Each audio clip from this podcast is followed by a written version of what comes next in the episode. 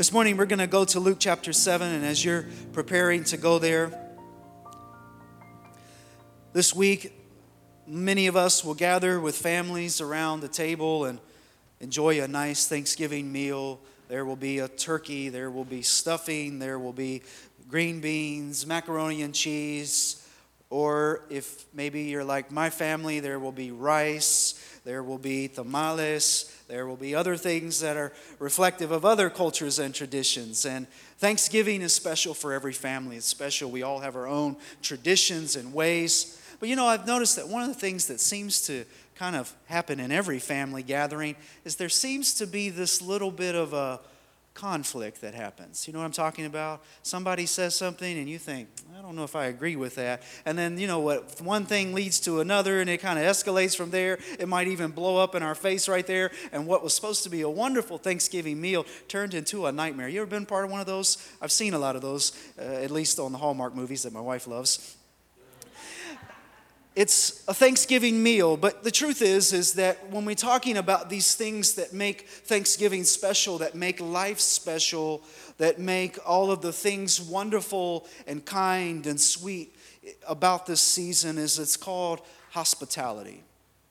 And hospitality is a major industry and all around the world. You have major hotels like Marriott and Hilton that serve in hospitality and trying to make you feel the best when you come and stay at their hotel and feel welcome so that you will return once again. Hospitality is something that other industries have learned. You'll notice that when you go to Chick fil A, there's something about their hospitality that is a little bit different that makes you feel better about yourself than when you came in and you leave feeling, wow, maybe I should come back again and get another chicken sandwich. That's the power of hospitality. It's a wonderful thing but the truth is, is that sometimes it's a thing that is lacking in our world and in our lives. And as we're talking about hospitality today, hospitality is a major industry in our world that is focused on gain, competition, reciprocity, expectation. It's focused on this kind of competitive spirit in a business world. But really, as you read the Bible, as you see the New Testament, biblical hospitality is based upon grace, gifts, love of strangers, and sharing together. Hospitality is a wonderful thing that you and I need in our lives and a thing that the Bible teaches us about, not just when we feel like it. It's supposed to be reflective of the nature of a follower of Christ, not just in the warm holiday spirit, but in all times of the year. Hospitality is supposed to be a part of our lives because it's reflective of who Jesus was and who Jesus is to all of the world. And so this morning, I want to talk to you for a few minutes about ingredients for our Thanksgiving meal ingredients for our Thanksgiving meal based upon the principles of kindness and hospitality. One of the amazing things as you read the New Testament, you read Paul's letters, you read Peter's letters, John's letters, is that they always take time to write down the names and say, Greet so and so for us. Thank you. Thank them for their kindness towards us, how they welcomed us into their homes, how they provided this or how they did that. Tell so and so to bring this and thank them on the way. There was this such a sense of warmth, and we don't even have time today to go through all of the scriptures where that type of hospitality is understood and comprehended in a way. But one of the things that you kind of have to understand about the early church is that the early church was a baby church. It was a church that was growing, it was a church that was new. There were new believers everywhere. And so the common bond among the people was that we serve the Lord Jesus. You serve the Lord Jesus? So there was a sense of family that brought them together, a communal sense that united them together. It didn't matter who they were, what their background was, what their tradition or culture was. There was a sense of bonding together because of the Lord Jesus. There was hospitality that was to be expressed. And if you think about it, really, hospitality was essential for the early church to grow because without it, they would have never been able to uh, work with one another, to share the gospel, they would have been lacking all around. So, hospitality was an essential gift for the early church so that kindness, so that the gospel could continue to be spread into all of the earth. One of the things that you'll notice about the early church as you read the New Testament is you'll notice that their kindness was unparalleled. What the church was doing in the, in the, as you read in the New Testament was different than what anybody else was doing. It was countercultural. And that's a term you're going to hear me use a lot this morning countercultural, which means that it goes against what culture teaches us. It goes as against the mainstream ideas of culture. And one of the things that you'll notice about our culture today, especially, is the idea of self, the idea of me. It's a me world. All of our ads, everything that we see on TV, all of the things that we uh, consume in, in television and marketing is based upon the idea of self. How can I get you to come back and get more? And really what happens is, is it feeds our selfish tendencies. It feeds this selfish person that you, all of us are by nature. And so, when we're talking about biblical hospitality, it is countercultural. It goes against everything that culture teaches us, and it teaches us that that is not the way that it ought to be. That selflessness in the model of the life of Jesus is the way we ought to be. And so, to help us understand this a little better, we're going to read the story of one that Jesus acknowledges in the Bible and uses to make an example in Luke chapter 7 this morning. And the amazing thing is, is that Jesus acknowledges the hospitality of a sinner. And you know what's amazing to me is that you would read this story, you would think, this should be the religious person who's doing all of these things that we're going to read about. This should be one of the disciples who's doing all of these things. But the thing is, is that this was a sinful person who was doing it. But a sinful person who had a realization of who Jesus was. And because of that, her sins were forgiven, her life was forever changed. But it started with her realization of Jesus is here among me. And so Jesus makes an example of her. The Bible says in Luke chapter 7, verse 36. One of the Pharisees asked Jesus to eat with him, and he went into the Pharisee's house and he took his place at the table. And one of the things, as I want to just encourage you today, as you're we're reading this this morning, is he says that he took his place at the table. The table is a significant place in biblical literature. It is not just an accident that it talks about the table. The table is a significant theme. As you read throughout the rest of the New Testament, Jesus talks about a table. He talks about at the end when we, you and I are going to be gathered at the marriage supper of the Lamb, we're going to be gathered at a table. The table is a place of significance. And so he, a woman brought in the city who was a sinner, having learned that he was eating in the Pharisee's house, brought an alabaster jar of ointment. She stood behind him at his feet, weeping, and began to bathe his feet with her tears and to dry them with her hair. And then she continued kissing his feet and anointing them with the ointment. And now, when the Pharisee who invited him saw it, he said to himself, If this man were a prophet, he would have known and what kind of woman this is who's touching him, that she is a sinner. Now, let's just pause here for a moment and take a note of a, just a wonderful thing that Luke adds in here. I just love when there's like these little hidden things that are here. One of the things that Luke points out is here is a sinner who has a revelation of who Jesus is, and so she follows to the place where Jesus is at. But here is a religious person who is sitting at the table right in front of Jesus, but has no idea who this Jesus is. Jesus spoke up and said to him, Simon, I have something to say to, say to you. Teacher, he replied, Speak. A certain creditor had two debtors. One owed him 500 denarii and the other 50. And when they could not pay, he canceled the debts for both of them. Now, which of them will love him more? Simon answered, I suppose the one for whom he canceled the greater debt. And Jesus said to him, You have judged rightly. And then turning toward the woman. Now, this is an important part of this story here because you'll see that Jesus goes out of his way to acknowledge somebody who really shouldn't have been in the room in the first place and acknowledges her example before them all, acknowledges that yes, she is a sinner, but there is about to be forgiveness for her, and turns toward her. And his way of turning towards him is a way, or turning towards her is a way of acknowledging her condition. Jesus said to him, You have judged rightly. And then turning toward the woman, he said to Simon, Do you see this woman? This is an important question. And maybe you can just highlight it, underline it, whatever you want to do here. Do you see this woman? Jesus stops Simon here for a moment. And takes his eyes off of all the things that she's doing, all the person that maybe she has been labeled to be, and says, Do you see this woman? Really, what Jesus is trying to do is point the attention to the fact that right here in this room is not a sinner, is not somebody who just dumped a bunch of oil on my feet, is not somebody who is wasteful, negligent. This person right here is a person. She's a human. And because of that, she has an intrinsic value because she is created by God. Do you see this woman?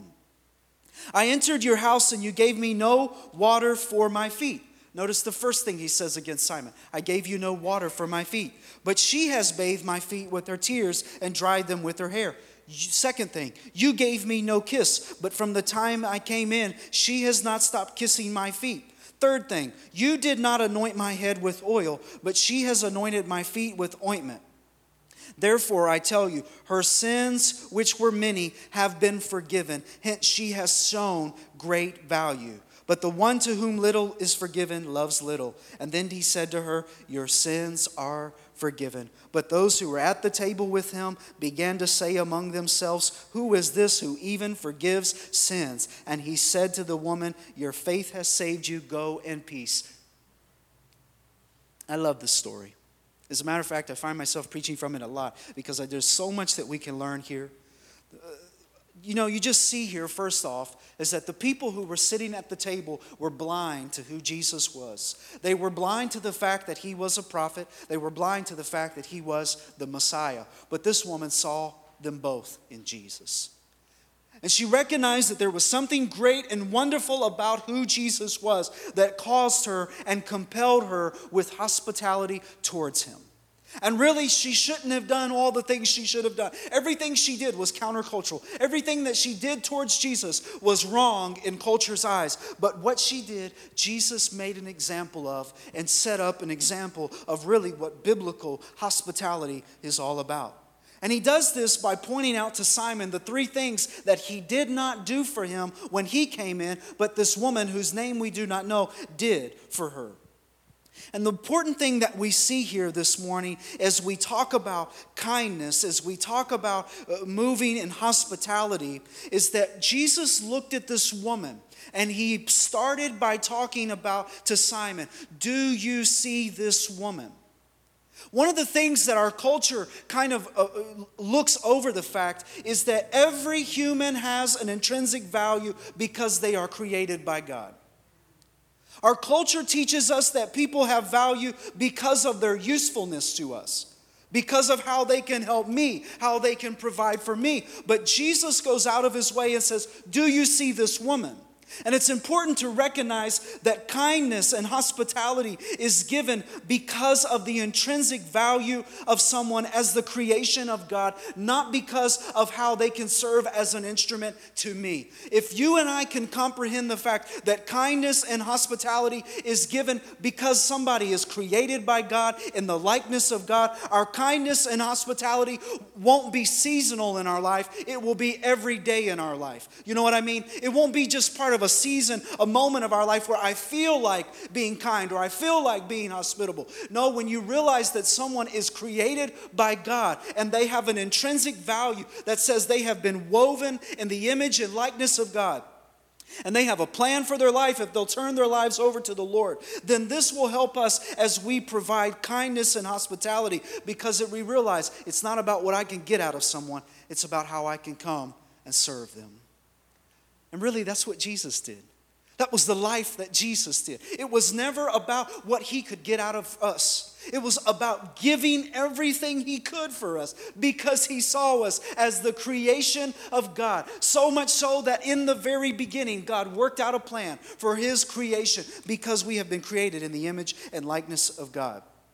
So, three ingredients for your Thanksgiving meal. The first thing that Jesus says is He says, I entered your house and you gave me no water for my feet, but she has bathed my feet with her tears and dried them with her hair.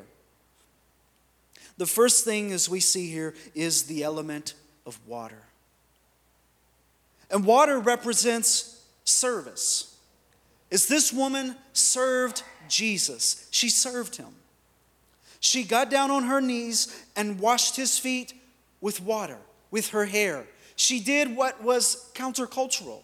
She did what even Simon, who was kind of lofty and didn't think he, he thought he was too good to get down on his knees and wash Jesus' feet. But this woman stepped in and filled that gap and served him. Dirty, disgusting feet. There were no Nikes, there were no Adidas, there were open sandals that were full of the everyday filth of the ancient world. But it didn't matter. She got down on her knees and she served him. She wiped the dirt off. She even went on beyond that and she cried with her tears and used them as a way of cleansing his feet and then dried them with her hair. You know, I've often thought about this story and I thought, you know, really it's already kind of disgusting when you think about the fact that she's washing his feet with water, but then she takes her hair. And when you talk about hair in the ancient world, hair was a symbol of dignity to a woman. Hair was a symbol of honor. Hair was a symbol of showing respect. And so here she takes her dignity, she takes her honor, and she lays it at the feet of Jesus, and she goes out of his way to serve him. She provided water for his feet. And this is really what hospitality is all about, is service. It's about serving one another. It's about going out of our way to serve somebody else and not expecting anything in return. That's what biblical hospitality is all about. But our culture teaches us differently. Our culture teaches us if you watch this thing or that thing, read this thing or that thing, that if this person can't help you in your life and they're not doing this thing or that for you, you need to cut them off and get rid of them. It's a type of using people for our own gain and our own advantage. How can this person help me climb up the ladder so I can succeed in life? How can this person serve me this thing or that thing? And I'm missing the point all along that service, biblical service, isn't about what anybody can give me, it's about what I can give them how I can bless them, how I can serve them. And it means even going out of our way and sometimes getting in a place that is sometimes uncomfortable. It is not it is really a place that we don't want to be in, but it is a place of service that says I esteem that person better than myself, so therefore I serve them. We serve one another not because of how you can help me or bless me. I serve you because you are created in the image of God. And so when you and I take the time to serve one another, what we're doing when we get down and we serve each other, maybe we cook a meal for somebody, maybe we go out of our way to bless somebody financially, what we're doing is we are affirming and acknowledging you are created in the image of God. I don't care what anybody else says about you in the world. I don't care what the world says about you. I'm telling you, I'm serving you because you are created in the image of God. And therefore, I'm going to serve you because if God was willing to send his own son to die for you, surely I can take a little time to serve you, to acknowledge the same fact that God thought it worthy enough to send his son to die for you. So I'm going to serve you so that maybe one day our world will come to the realization that Jesus is alive. This is why Jesus told the disciples, The world will know that you are my disciples by how you love one another. Why? Because it's countercultural. Look, you're talking about a countercultural image. Look at the Romans for a minute. Think about Roman history for a minute. Romans were thinking about dignity and they were almost kind of snooty in a way. There were temples, there were public baths. There were symbols of honor and wealth and shame, culture. It was a, a, power image in the culture. And so, for someone to say, We are not like the Romans, you don't have to come serve us, but we will come serve you, this was detestable to the cultural image. This was detestable. And it said and demonstrated that if God Himself was willing to come down and be, as we're going to sing in a few weeks, Emmanuel, God with us, then surely you and I ought to do the same, to serve one another. So, when we're gathered around our table this Thanksgiving, over the holidays, whatever it may be, we're with people, we're in the grocery store. Think about it for a moment. When you come to the table, bring water, spiritually speaking. Bring service. Don't expect something in return. Charlie, don't expect something in return. Just give. Freely you have received, freely you shall give. And if you think about it for a moment, could this be what our world is missing? The type of people that say, we don't want anything back. We just want to give, give, give, give. And that truly sets the holiday spirit is when somebody comes and says, No, I just want to do it because I love you. In the Lord Jesus, I just want to do it because I want to show you that you are special to God. And so therefore, I come to serve you. The second thing we see here is that Jesus turned to Simon and he says, You gave me no kiss. But from the time I came in, she has not stopped kissing my feet. Now, Americans, we don't do this thing with the kissing. One, one kiss on this cheek and one on the other, but it is common around many parts of the world. But here in biblical times, it was especially common. Paul even instructed at one point greet each other with a holy kiss. And really, a kiss is significant because it recognized a sense of welcome. It was a kiss that extended hospitality to strangers. It was a kiss that welcomed somebody who maybe they didn't know, but it was a way of saying, You are welcome here. You're not a stranger anymore, you're family. So a kiss was given as a way of saying, You belong here now.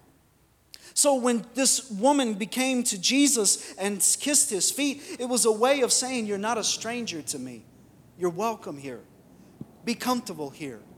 It's like we tell people when they come into our homes, whatever you want, there's the food pantry, whatever you want, you're welcome here. Make yourself at home. That would be the common statement that maybe would be relatable to this. That was the image of the kiss is that you are welcome here. Now this is the hard thing for some of us sometimes is that hospitality in biblical sense means extending kindness to strangers. Now, it's easy for us sometimes to extend kindness to our family because we see them all the time. They're family, right? We say they're blood. Sure, I'm going to love them. They're my family. But really, when you really uncover the Bible, the Bible goes out of its way to talk about how you and I are called to extend not just hospitality to our family, but hospitality to strangers. Romans chapter 12 says it this way. Sorry, I forgot to mark it here. Romans 12 says it this way I appeal to you, therefore, brothers and sisters, by the mercies of God, to present your bodies a living sacrifice, holy and acceptable to God, which is your spiritual worship. Do not be conformed. Take note of that word and maybe even circle it to this world, but be transformed by the renewing of your minds. Now we're going to skip down to verse 9. Paul goes into a length and just has this one long kind of run on chapter here, just one thing after another. And he says this let love be genuine. Hate what is evil. Hold fast to what is good. Love one another with mutual affection. Outdo one another in showing honor. Did you see that? Outdo one another in showing honor. Do not lag in zeal. Be ardent in spirit and serve the Lord. Rejoice in hope. Be patient in suffering. Persevere in prayer. Contribute to the needs of the saints. Extend hospitality to strangers extend hospitality to strangers. Hebrews 13 tells us that in extending hospitality to strangers, we might be entertaining angels unaware that the biblical hospitality goes out of its way to extend hospitality to the person we do not know, we have no relationship for, and the kiss is the symbol of I may not know you, I may not have a relationship with you, but you are welcome here. And this was exactly what Jesus did. Was as he walked down the streets, he did not know the people, he did not Uh, uh, meet them before, figuratively speaking. Of course, he's God. Of course, he knew them. But walking down the streets, he would go out of his way. John chapter 4, he goes to the Samaritans. He goes to people who maybe were counterculturally not accepted, but yet he showed hospitality to the stranger. And this was what this woman did. She went out of her way to welcome the stranger. And you'll notice that Paul started Romans 12 by noting do not be conformed to this world, but be transformed by the renewing of your minds. We can't help but make the connection to the fact that sometimes extending hospitality to the strangers means not being conformed to how our world might teach us, and instead making our minds, getting our minds transformed by the Holy Spirit, so that therefore we will extend hospitality to the stranger.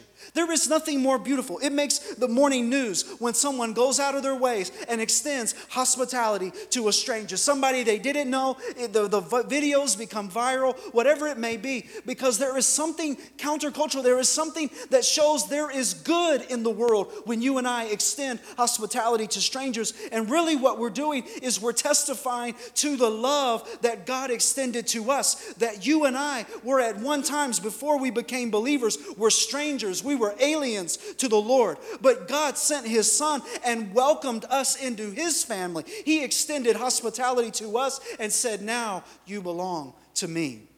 And therefore, it's an image that you and I are ought to share with the world.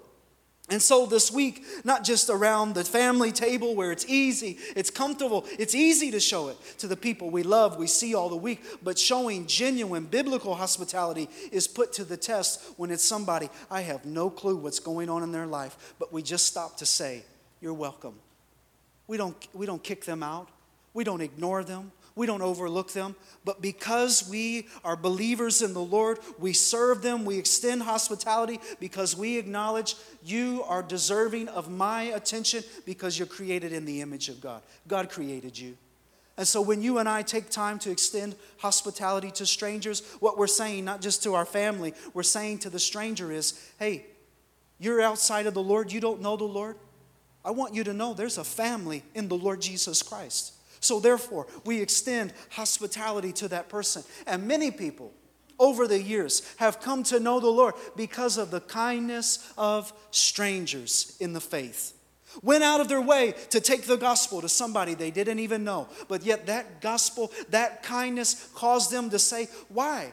What is it, what is it different about me? What happened to me? Because we love you in the Lord Jesus, and we want you to know that Jesus loves you too. It's that type of hospitality that causes us to realize I cannot be conformed to this world. I remember some years ago when I was visiting Ukraine, and I was there for a conference, and I just remember this so vividly, just so vividly. I remember walking into a grocery store. I didn't speak any Russian, Ukrainian, and I remember walking in there one day, and I just remember just, it was so heartbreaking. I remember going through the checkout line and it's just the culture because of the bitterness of the wars and Ukraine and the conflict over time. I just remember this vivid image in my mind that this woman who was checking us out, I don't know what I was buying, but we were buying something there, and here I was trying to figure out what this money meant and how it equated and all that. And I just remember she would not look me at the eye. She would never make eye contact with me, but there was just this always looking down. And this was really a common thing that happens in Ukrainian culture because of the bitterness of war. And the Ukrainian believers would tell us there it's because the, there's such bitterness, there's such coldness because of all the effects of what has happened. And it reminded me that even in some place where there might not even seem to be a hospitality towards me, it's the hospitality that is extended in those types of conditions that really stands out among the world. It's that type of hospitality that says, I know you may not feel loved. I, may, I know your culture may have made you feel this way, but I want you to know I love you. There's somebody who cares for you. And it's that type of hospitality that is extended to strangers that the Bible teaches us. You might be entertaining an angel and you didn't even know it. It begs the question why God would send angels into the world for us to entertain. Maybe it's so that we could practice our hospitality. We need ingredients for Thanksgiving meal water, the kiss, and the third thing is the oil. It's the oil. As Jesus was there talking to Simon in Luke chapter 7, he pointed out the fact that this woman, as we read, she came in and she brought an alabaster jar of ointment. And we know, as we've learned in the culture, as we see here, that this was an expensive jar of ointment. Some said this could have been year, used to pay a year's salary. This was an expensive jar of ointment, and we know that it was very valuable. But notice what Jesus says You did not anoint my head with oil, but she has anointed my feet with ointment. The oil was what the woman had, and for all we know, because this woman was a sinner, because she, the type of sin that she was in, this was probably the only possession that she had. It was the only thing that she had in her life. But yet she gave him everything. She gave him her best. Her best. And I hope this is a thing that you and I will remember as we're gathering over the holidays, as we're talking to one another, as we're in grocery stores and shopping stores, wherever it may be, is that this woman gave Jesus her best, and Jesus honored her for that fact. And Jesus made a point of example because she gave him her best, everything she had. And biblical hospitality is about bringing out the best because Jesus gave us his best. If the Son of God came and was willing to lay down his life for us, surely you and I can go out of our way to give the best to one another. This is the example as the musicians come that the best is love, the best is grace, the best is countercultural, the best is saying, I love you in the Lord, and I hope through this type of kindness, this hospitality, that somehow you will discover that God loves you just the same way, in just an even greater and mightier way. And I hope that through this type of gifts of love, gifts of grace, whatever it may be, that you can encounter that there is a God who came and extended the same hospitality towards us all. And although we might sit at a table and there might be tension here, that's not the way our God had it. He made a room for us, He made a space for us, and made us welcome at the table. We were distant, we were estranged. But you know what Jesus did?